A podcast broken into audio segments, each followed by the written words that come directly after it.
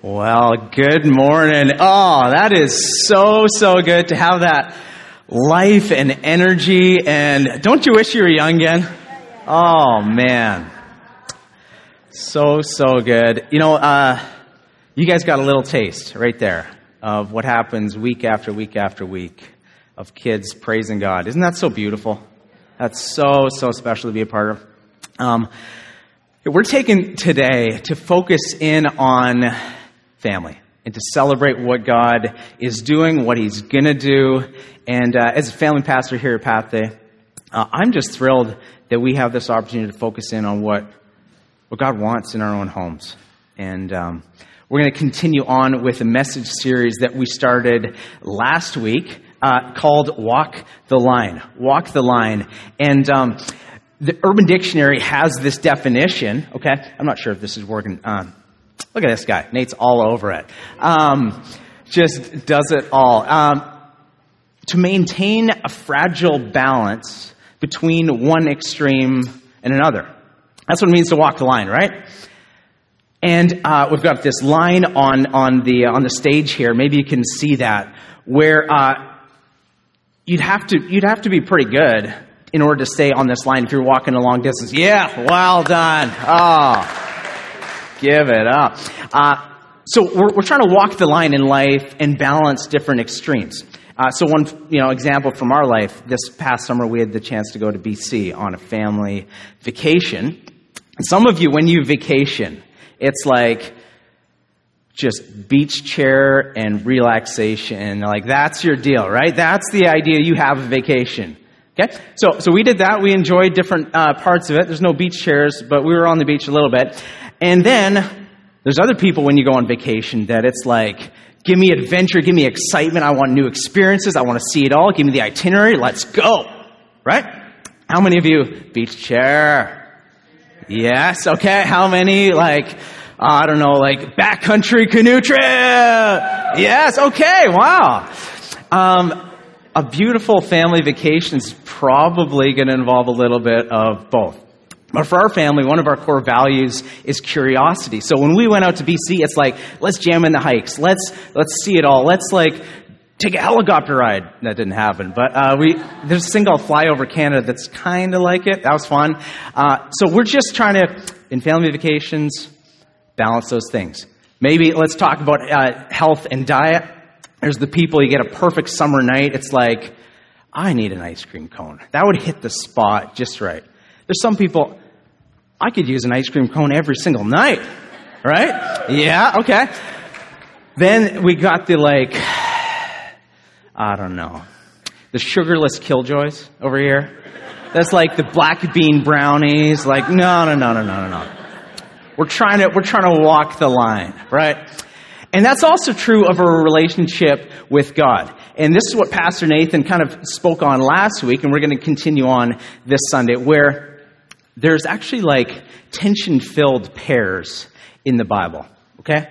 Uh, there's, there's God's, uh, His justice, his, his, his, like the truth of who He is, and He's righteous, and He's holy, and He's good, and He's full of mercy and grace and compassion. And those, those two we need to hold in tension and walk the line as we understand who God is. Uh, then, then there's God, God being sovereign he understands what's going to happen even in the future. He knows what's going to happen and he's in control of the world.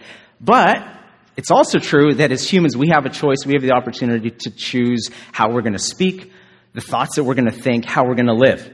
Right? Those, those two we're going to hold in tension and walk the line as we go through life. And this morning, we're going to focus in on what it looks like to walk the line in our families.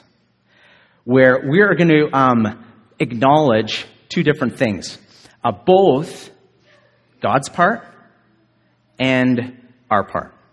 Okay, so we're going to explore that, what it looks like in the family. And to do that, we're going to turn to Psalm 127, which is the text we used last week, and we're going to continue on and pull some more things out of that. So uh, if you want to flip there or, uh, or turn uh, in your app over to uh, Psalm 127, and we're going to read that together.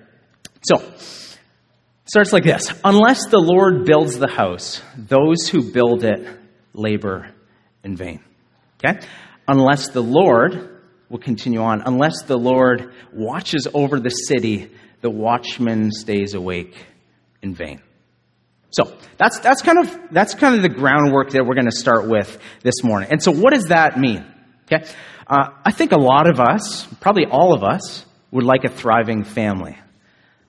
Whether we're parents, whether we're grandparents, whether we're um, someday hope to be parents, whether we're friends of, of people that live next door and hope they have a thriving family and don't like, you know, mess up your life, you know what I mean?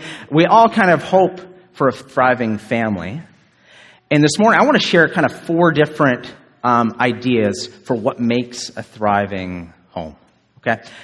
And we're going to walk through what, what God's part is and then what our part is. So, with that text, unless the Lord builds the house, um, you want a thriving family? Okay. What do you think is the number one contributor to a thriving home?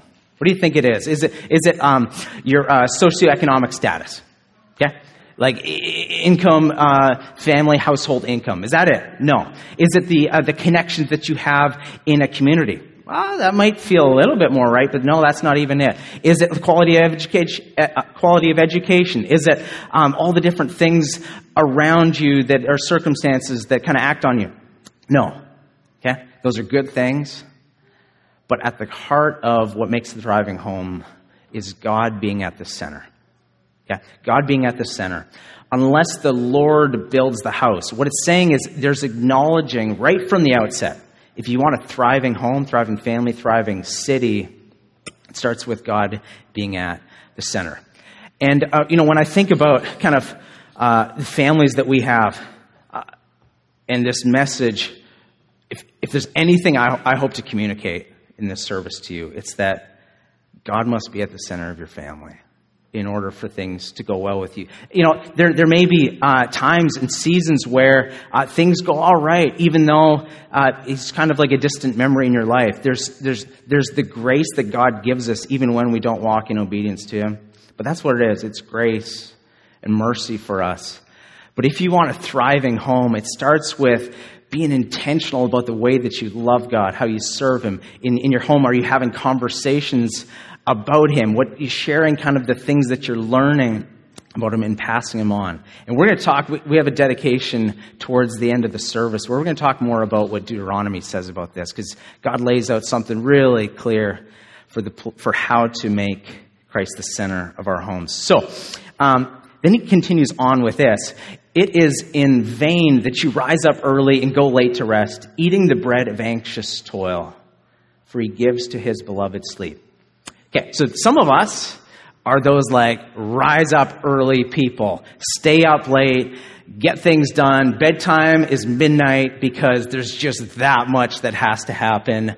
Uh, we're eating the bread of anxious toil. By the time we get home, uh, after like just a hard day's work, we're just like worn out. We're anxious. We're kind of, you know, just on edge.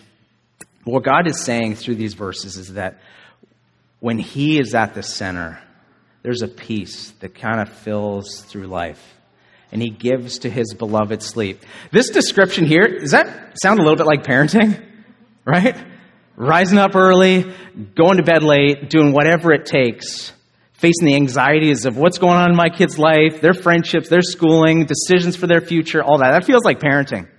But when God's at the center, we experience peace in a whole another way. So, um, the first first point, okay? God is at the center. But let's continue on, okay? So, behold, this is verse 3. It says, Behold, children are a heritage from the Lord, the fruit of the womb a reward. Now, uh, what's, what's a heritage? Okay, so that's, that's an inheritance that's given to you, that's not something that you work for, that's just passed on to you. So let's, um, let's take an example. Say uh, you inherited, oh, what would be fun? Like a cottage on Stony Lake. Can you imagine if, if that was your inheritance? Okay? That'd be pretty fun. Um, if you were the one who inherited that, what would you, what would you do with that? Just let kind of like the, the weeds grow up, the, the just kind of let, let nature take its course? I, I doubt it. You'd probably be like, manicured lawn. You'd be have your, your dock set. You got the chairs out there. You guys, some of you have been to cottages. You know what I'm talking about. Like you would have it done up to the nines because it matters to you, right? So it's, it was something that was given to you. You didn't work for it, but you have it and you value it. It matters to you. You're going to take care of it.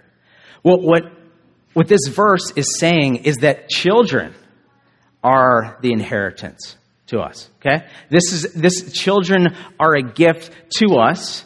And so there's kind of like a stewardship principle there. Uh, it's not that we just kind of receive it and then do whatever we want with it. Like the kids that God puts into our homes, whether we're the parents or guardians or single parent, whatever that looks like, they are God's children that we're taking care of with love and care and intentionality. So we're gonna uh, we're gonna value um, the place that we have, and so kind of the second point, what makes a thriving home? It's this, okay? Owning our responsibility as parents and guardians to lead our kids towards Jesus. That's not something that just kind of happens on its own. You know, as the, as the family pastor, I think about what your homes look like. I think about um, how, how does faith actually grow? Because at the heart of who we want to be as a church in, uh, in ministry to kids and teens, we want them to have a faith of their own. So how does that happen? Okay? How does that happen? Well, it doesn't happen through a lot of the ways that you might develop your kids' uh, other skills. Like, say they want to be, you want them to be a better skater. You sign up for skating lessons, you drop them off, and you pay someone else to kind of have to do chiropractic work after the end so that you don't have to hunch over and, you know, teach them how to skate. Been there, done that. Uh, my, my girls love gymnastics. I'm not going to teach them how to do a, a, a flip on a tumble track, but I can, I can pass that off to someone. Faith is not one of those things that you can pass off as an extracurricular thing. You know, you can, you can bring your kid to a program, whether it's church or Friday night youth. Uh, you know, those are really, really meaningful things. But at the end of the day, what God says is our uh, parents have the responsibility in spiritual leadership of their homes. So that's number two. Okay, number three. Um, what is it that makes a thriving home? It says this like arrows in the hand of a warrior are the children of one's youth like arrows in the hand of a warrior. We don't have many arrows in hands of warriors, but um, something so valuable and precious. Okay, like what's a warrior without a weapon? Okay, this is like critical.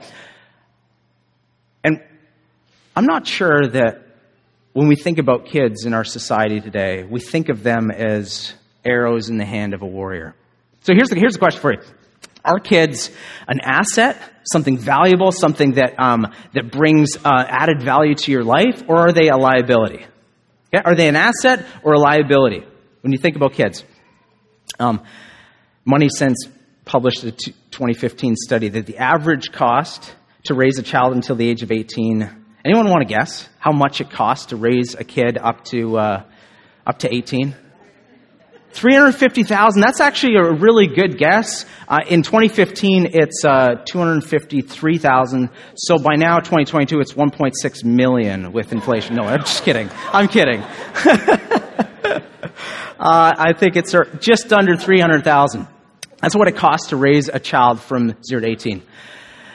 And when Sonny and I were, were uh, newly married and we had our daughter at 22, we're in North York at university, and we're surrounded by, um, you know, luxury cars of every kind. We're rocking our like '96 Corolla, right?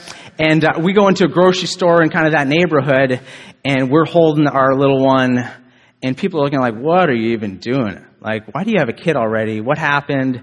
Um, and then, you know, fast forward five years later, we're 27 with three kids, and people look at us and they might say, wow, you know, say you're going through a grocery store, like, well, you got your hands full, right?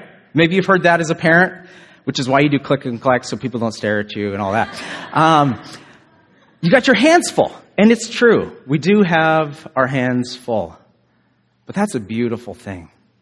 To have our hands filled with precious, precious lives. And kids are not a liability. Yeah, sometimes there's a lot of inconvenience that comes with kids, but there is value and strength in every single child. And so, what makes a thriving home? It's when we value each child. Okay? And as a church, um, we're going to value each and every child. In the, we're going to be intentional about how we lead them. We'll make sure that it's a vibrant, special place for every single kid to have the opportunity to experience relationship with Jesus. That's what we're about. And I hope that that's what your home is filled with. And as a church, you know, might I add all these three points, and we'll get on to the fourth in a second. We're going to make sure that as we map out um, volunteer roles, as we map out programming, as we share resources, that God's at the center. Okay, we're going to make sure that um, that we own our responsibility to lead and guide kids towards Jesus, and we're going to value each and every child. You know, kids are so so precious.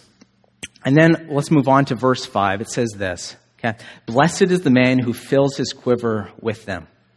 Okay, blessed. It's not like shame on you. It's not. Uh, poof, you got your hands full, like, sucker. Uh, no, blessed is the man who fills his quiver with them. He shall not be put to shame when he speaks with his enemies in the gate.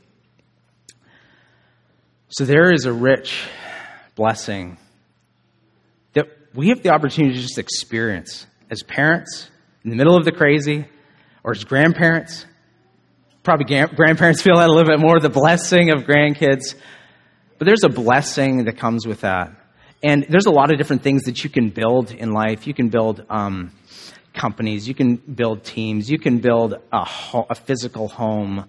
But there's not many more things more noble and beautiful than building a home where God's first and kids are valued and you own your place and you receive the blessing of kids. So, what makes a thriving home?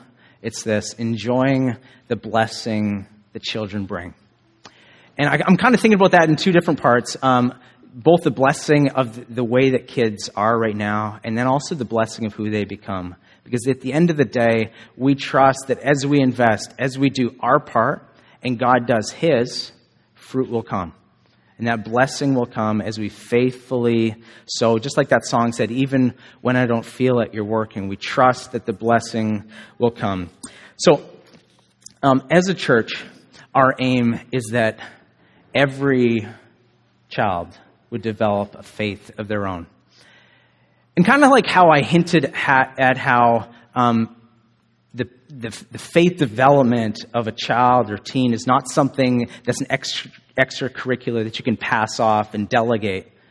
As a church, we want to partner with you, okay? As parents, we want to partner with you.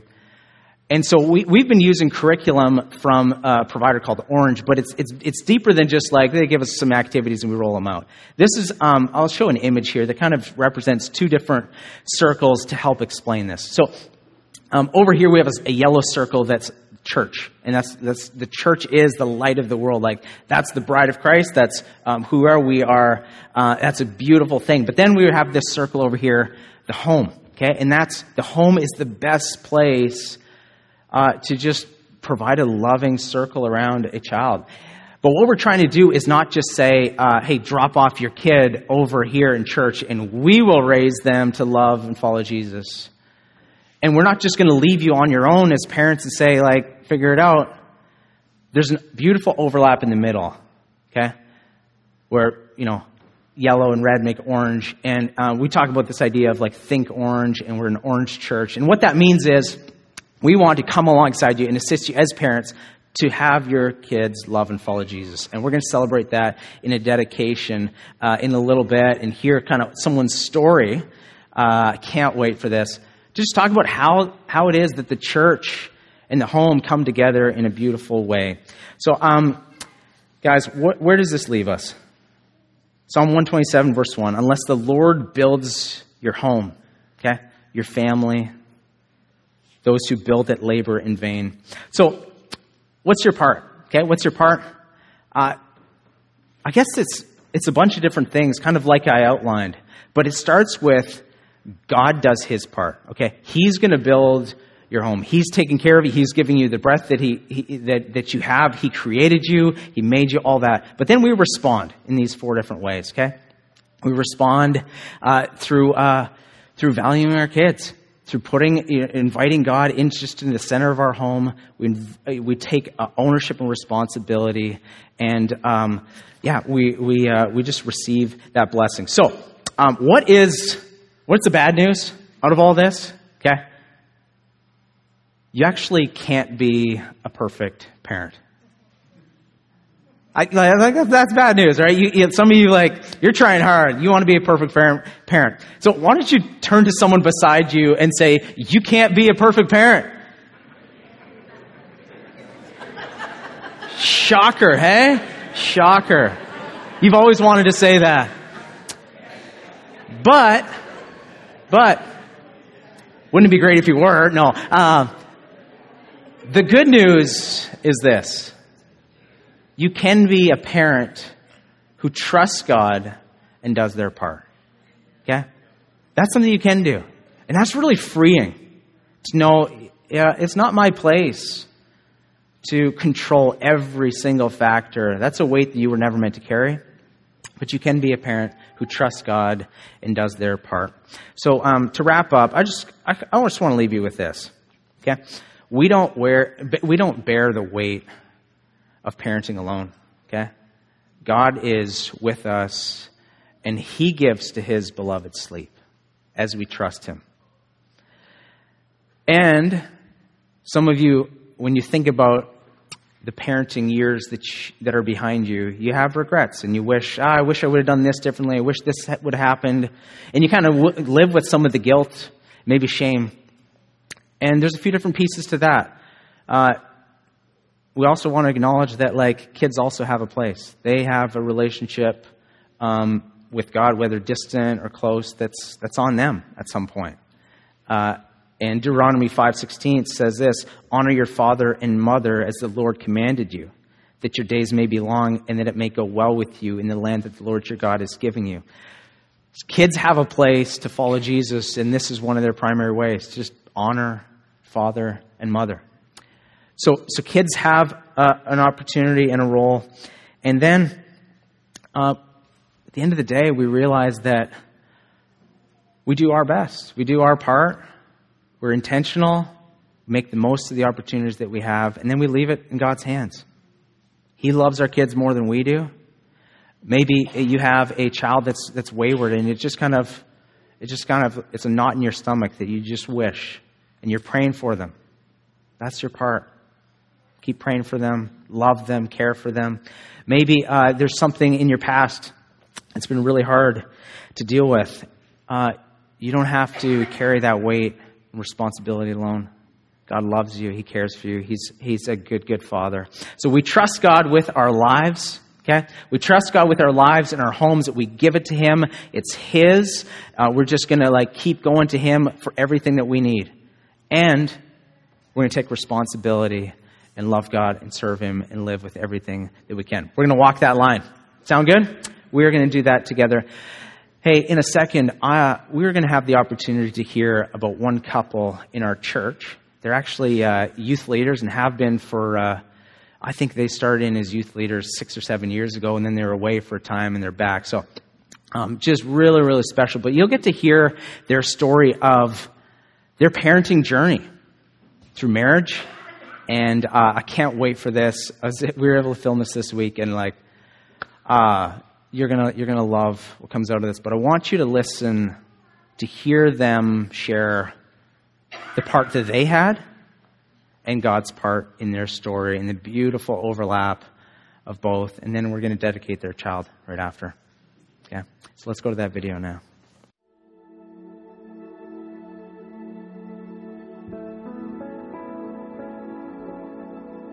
So Jake and I have been married. We will be married seven years in October.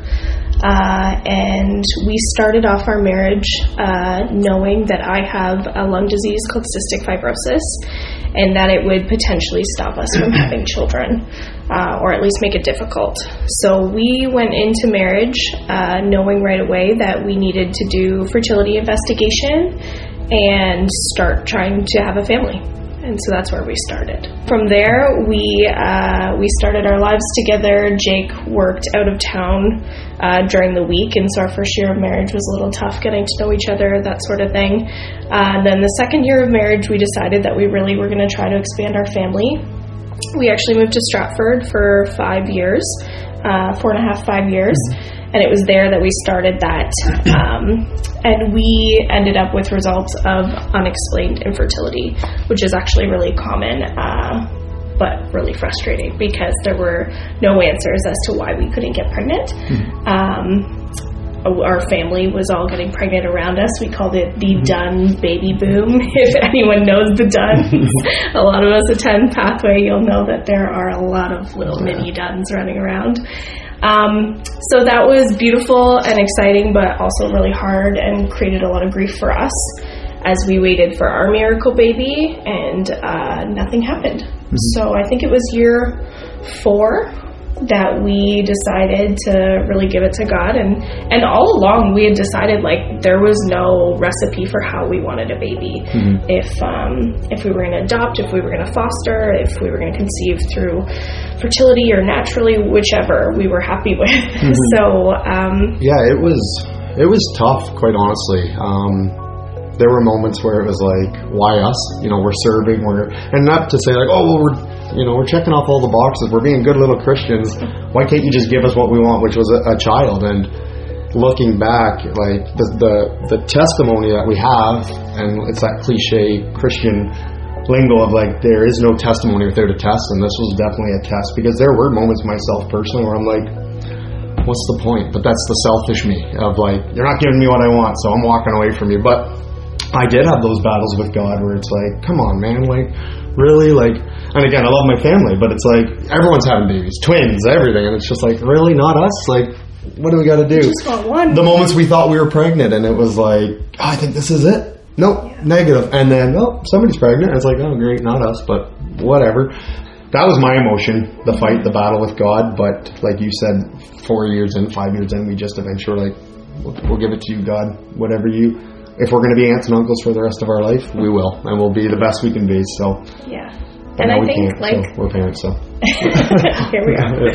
I think God, you know, always gave us something to to steady us so that we could stay on that journey and we could hold on and, and we could not give up hope and and a big part of that like you said was surrounding ourselves with people specifically some mentors we met in Stratford mm-hmm. um, they were totally out of the box of what we would have envisioned our mentors being. They were ex Mennonites.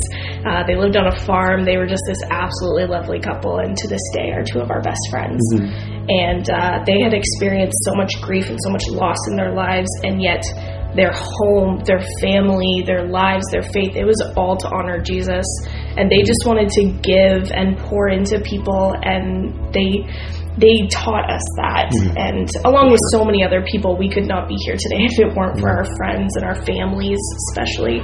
Um, you know, we've referenced before that that image in the Bible of Moses when he's leading the Israelites into battle and he's standing on the mount uh, holding his staff up, and when he would hold it up, they would win. But his arms started to get heavy, and so Aaron and Hur came and held his arms for him. Mm-hmm. And that's how we felt. There were many times where we were literally on the ground crying out to God. We didn't have the strength. Our marriage was in question. There was mm-hmm. there was we were losing friendships and relationships because our grief was so heavy. And yet our village never let us quit, and they they were the hands and feet of Jesus in that time for us. So, amidst my wrestling with God, me and him having our little battle, and of course he won, always does. But uh, no, I had a dream. I'm not a big dreamer. I have dreams, and I'm like. I don't know what that was. Like I forgot what I dreamt about, but I had a nightmare.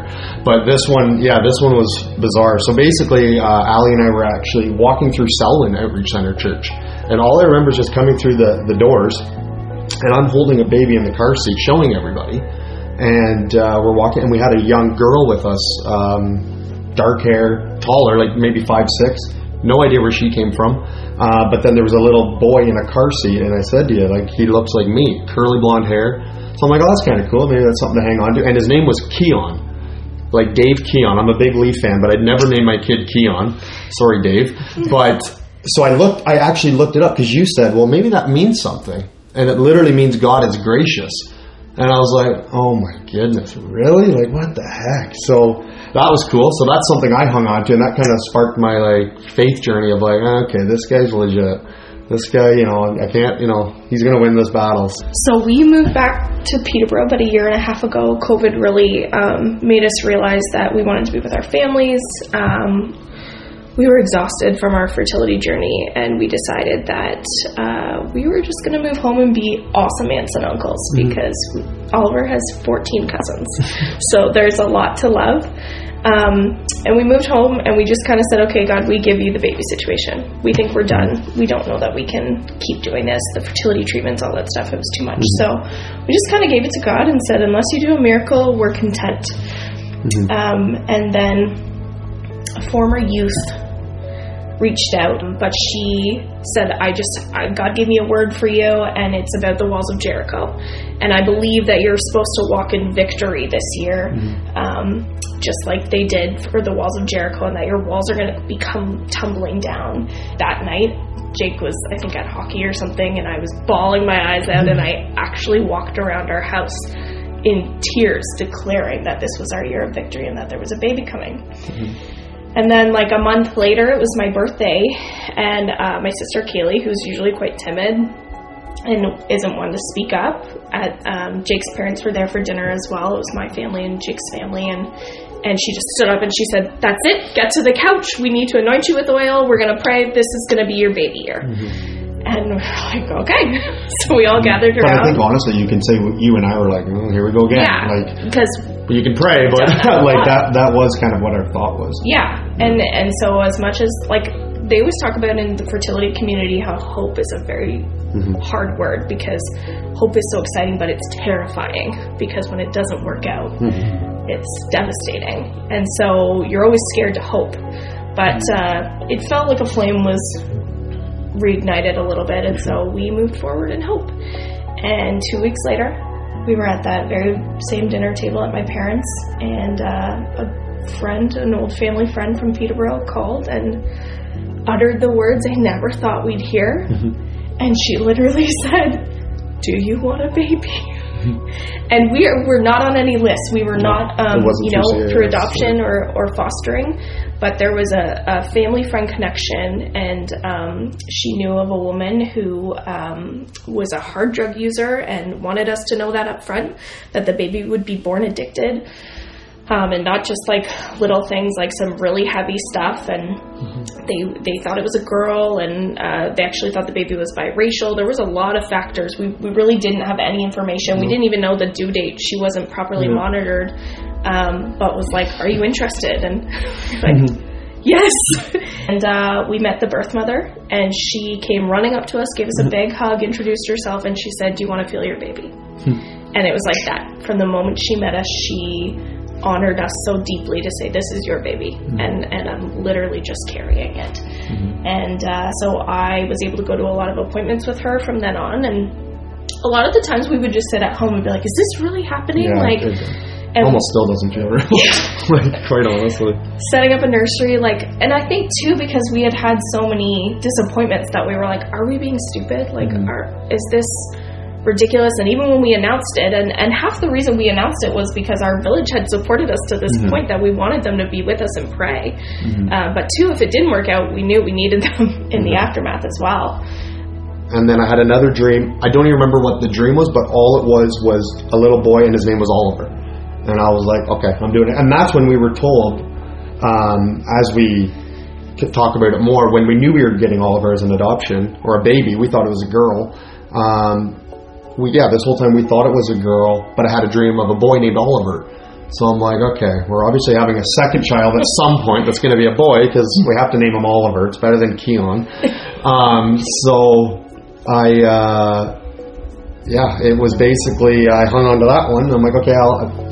Sorry, you can't name him. We've I got the name. It's Oliver. And if it's a girl, his name's Oliver. Uh, fast forward to getting woken up in the middle of the night that she's in labor and um, you know god is so sovereign and so faithful because he woke us up literally like we didn't have our phones on or anything woke us up we saw the message we got there. By the time jake dropped me off at the hospital doors and went to park when he came back up i was already in the c-section and i was uh, the first person to hold oliver. And then we got to go to a room with him right away and you know when my parents walked in i was doing skin to skin in the bed with oliver and jake was beside me and my mom said it was like you had just had the baby. Like god was so faithful to let us experience every piece of it that you know i got to hold him first that we got to be with him first that that he was ours from the beginning.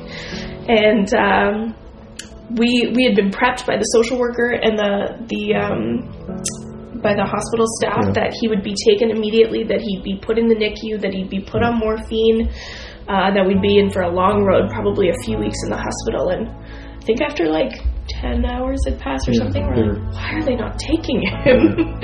and we couldn't understand it. Yeah, they had to keep doing some Finnegan's test or whatever, and Mm-hmm. if you scored high, they knew okay he's addicted. And I think they said if he got eight scores three in a row, that's when they had to send him, and he never got over a three. so they, we know why, but they were yeah. just like, yeah, no, he's like more healthy than the average baby. Yeah. So again, with the adoption process, after a mom saying, "Oh, you know, you want my baby? Here you go," type thing. Um, obviously, you knew there was lawyers involved. She didn't want CAS involved at all, and so long story short, uh, basically, this guy contacted us and said, um, "Yeah, this sounds. I've done this case once with a similar situation, but just it was with a family member." Um, didn't want the child, but anyways, he said, uh, "Yeah, all, all you need to do is find a lawyer for the mom, you will have to pay that fee, but you just sign off that you are the legal guardian. You're the parent. Mom is waiving all her rights because she knows she can't care for the baby. Instead of twenty thousand, thirty thousand dollars, it cost us two grand in total to for this whole process. So that in itself was bizarre. Like how financially we didn't even have to worry about it. And then um, we had a, uh, some friends in Pathway actually uh, graciously donated us as an excessive amount of money. That was totally unnecessary, but they firmly believe that they. You might be able to touch on that. They wanted to they to. felt that God had asked them to put this money away a while Mm-hmm. ago and to build on it, and and they didn't know what it was for. Um, but both of them had had such a heart for adoption, although that was not in their plan. Um, and so when they heard our story, they said that they went home that night and just looked at each other and they're like, "That's what the money's for." And uh, so they, Mm-hmm. Thank you.